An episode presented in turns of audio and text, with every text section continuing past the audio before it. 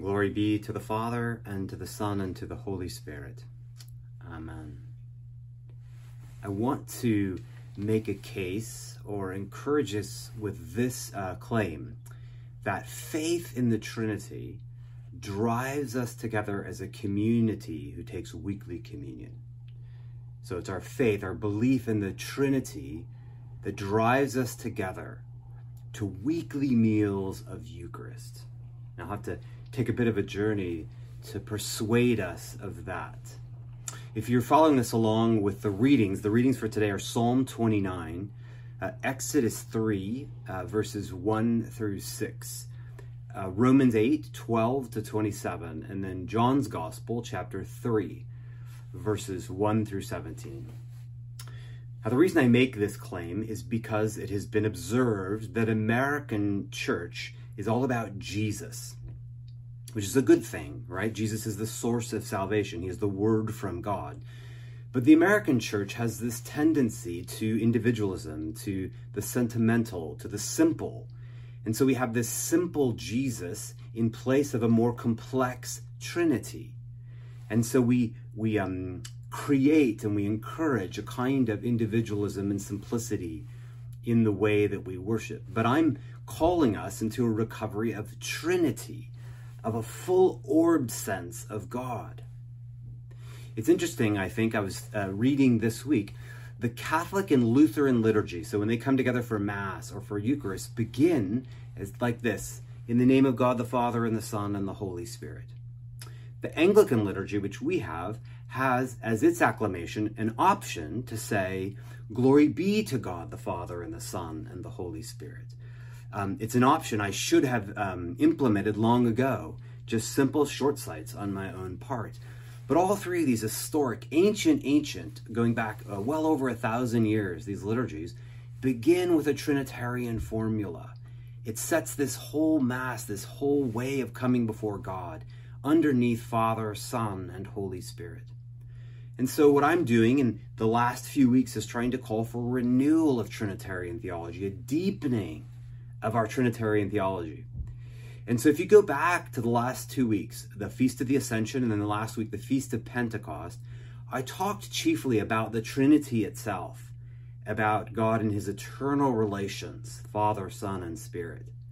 And I'll summarize those briefly and then move on, but we could summarize them this way uh, The Father created, the Son saved, and the Spirit sanctifies uh, our gospel today, John 3 1 through 17. Uh, God so loved the world that he sent his Son. There's the Father sending the Son, that whoever believes in him should not perish.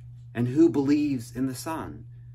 Jesus tells Nicodemus in the passage, those born of the Spirit.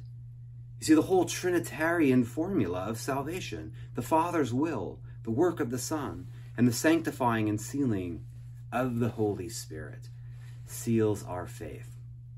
Or we could say it this way it's the Father who is reconciled, the Son who reconciles, and the Spirit who is the gift on the church who makes them friends with the Trinity. That goes back last week and the week before. The Spirit makes us friends. This is an ancient doctrine. With God, I no longer call you servants, but friends.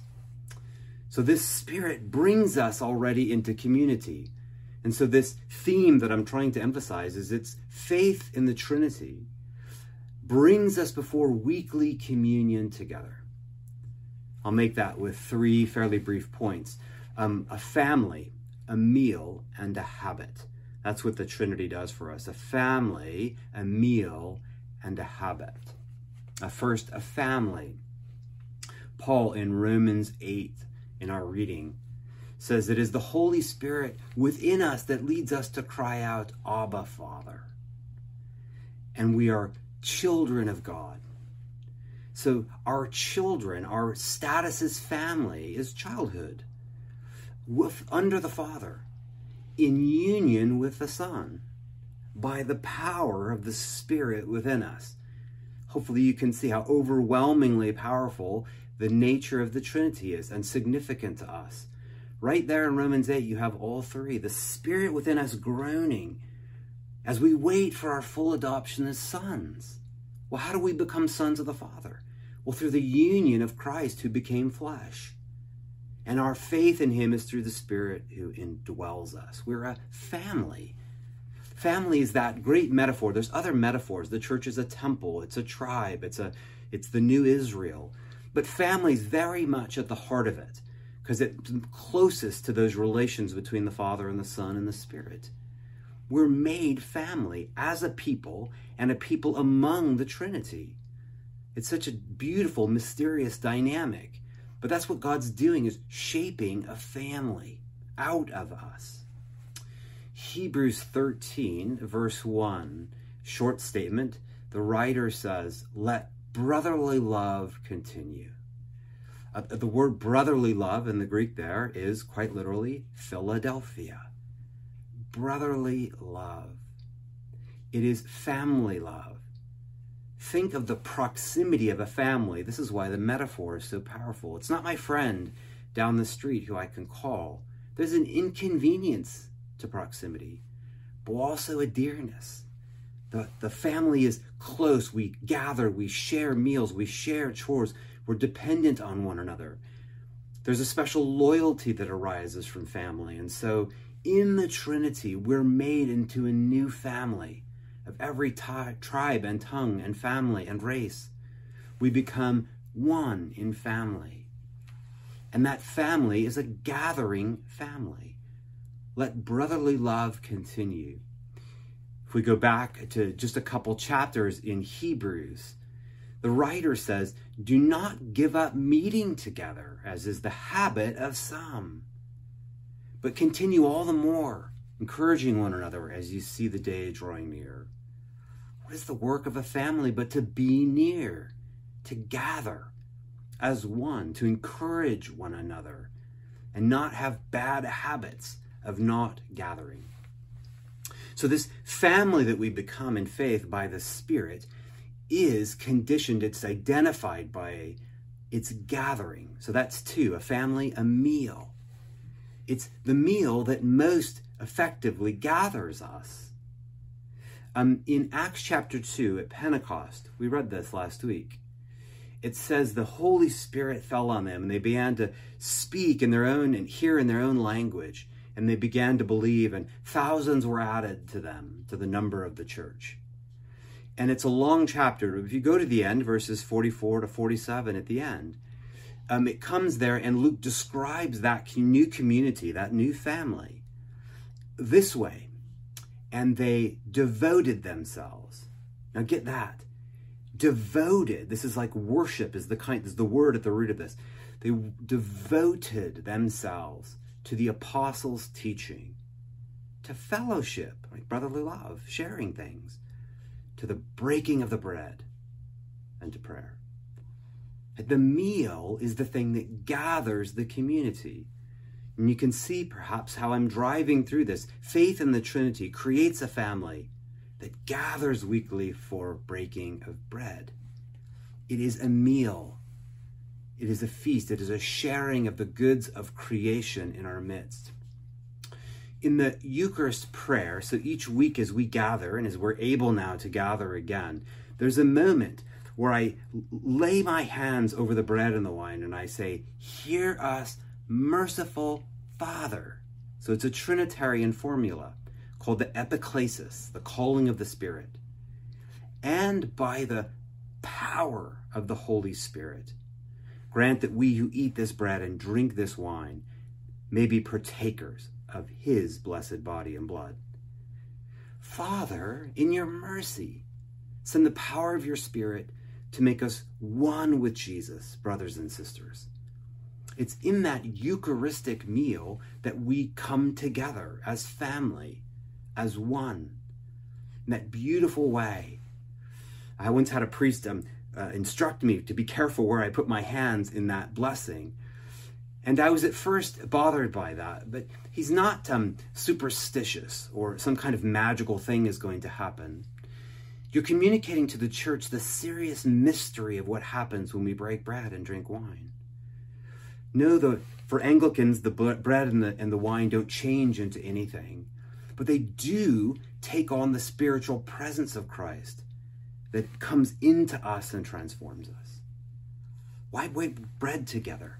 Let me um, suggest four reasons why the meal is so important to gather. First of all, when we break bread, right there in that prayer, we become partakers of his blessed body and blood. We become one with God in the eating of the meal. That's our destination as human beings to become like God, to become divine, partakers of the divine nature, is what Peter says. Or as John says, that we become like the one like Jesus, who we will see him and know him because we will be like him. To take in that meal is to be reconciled to God, or to become like and more like God. But second, in the meal, I'm to be reconciled to my neighbor. Just before I start that prayer, I call us into a moment of peace. Because, as Jesus says, before you bring your offering to the table and you have something against your brother, go and make peace and then come back and make your offering. Now, the people we may have wronged or be have been wronged by may not be in a congregation, but it is still symbolic that at that moment, before we take bread and wine, we commit ourselves to reconciliation. Uh, there's a Yale professor named Miroslav Volf, many of you will know, and he writes out of um, the 1980s. Now, he's written a book recently, several books about his um, life in the 1980s. He was born in um, modern day Yugoslavia and he lived through um, the ethnic um, division and brutality and war. And he himself found himself accused as an enemy of the state when he was conscripted to the army, and he suffered. And he writes about ethnic division, racial division today. And he suggests that the solution does not lie in the machinations or the efforts of the society, the only place reconciliation happens in humanity truly is at the Eucharist. He's driving it there.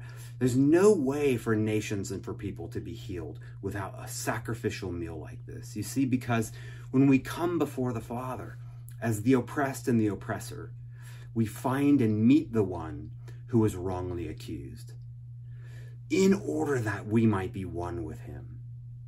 And it's there that we're reconciled and may go out back into the world and work for justice, which we must do. But the reconciliation only truly happens in that Eucharistic meal where Christ unites us. So it unites us with God, it reconciles us with one another. The, re- the meal reminds us of contentment and gratitude. Jesus quotes Deuteronomy 8 3 when he's in the desert Man shall not live by bread alone, but by every word that proceeds from the mouth of God. When we come for weekly Eucharist, we remember that all these things were piling up in our lives. The excesses of food and drink and possessions are inadequate to make us happy. The meal reminds us of that. And fourth, the meal reminds me of my neighbor's need. I meet all kinds of people when I come before the table, and I see their state in life. I see their need. I see their right to daily bread, just as I do. If you know in 1 Corinthians, Paul is accusing the wealthy Corinthians for gathering and closing the doors of communion and then leaving for the poor to come in later. See, they are neglecting the very thing the meal does, which is to bring all kinds of people together so we discern one another's needs. A family gathering around a meal with a habit. That's that um, verse I quoted from Hebrews 10:24. Do not cease gathering, as is the habit of some. My concern, the concern of many, is that as we exit this season of COVID, that we'll be in the habit of zooming from our uh, living room couch, that worship service. But think of that community I mentioned in Acts chapter 2. They devoted themselves to the apostles' teaching and fellowship and the breaking of bread and prayer. It has to be habituated if we're going to become a family. Think about it. We're, no church is ever a perfect church. It's always on the way. We're um, being sanctified. We're becoming something. Sometimes we put extraordinary demands on a local church to be perfect. It's always becoming church, and it has to do so by habit. If the statistics are right, um, people go to church twice a month today? And could you imagine becoming a baseball player, a singer, a musician, a chef, a scientist with two days, two hours a week of practice? And yet there's something about our own expectations that seem to suggest that. Now, I will be the very first to suggest to you that I like Zoom church. Man, I can get up. I don't have to worry about chairs. I don't have to worry about all kinds of things and communion and Zoom. And I could just sit there and worship God. But you see, what we've neglected is the practicing of family. And without practicing the habit of family, we'll never become one. You know, the, the gathering together is inconvenient. But when we gather together in habit, I also have to meet people across social and ethnic and political lines.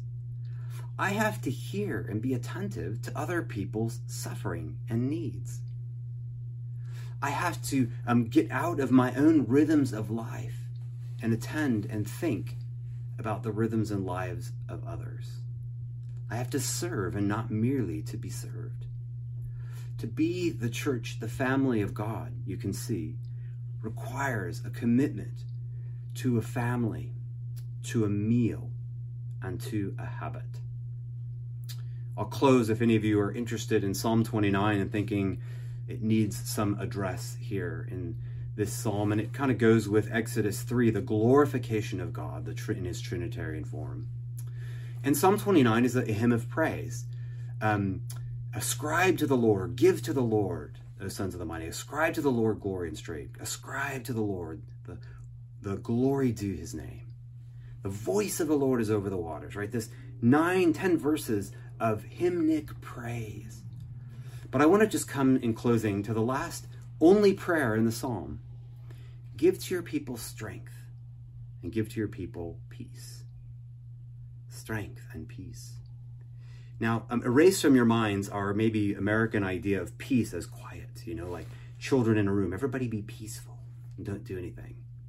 But, but peace in that Hebraic sense meant wholeness and fullness. It meant um, uh, rightness and ordering, harmony. And so the prayer of the psalmist is a city of strength, not a quiet city, a busy city, but one of harmony. It is a city of gathering around meals, of family that provide needs, that unite us as a community and unite us with God. May we pray with the psalmist as we think about committing ourselves to the church and to Him of this meal and ask God to give us strength and to give us.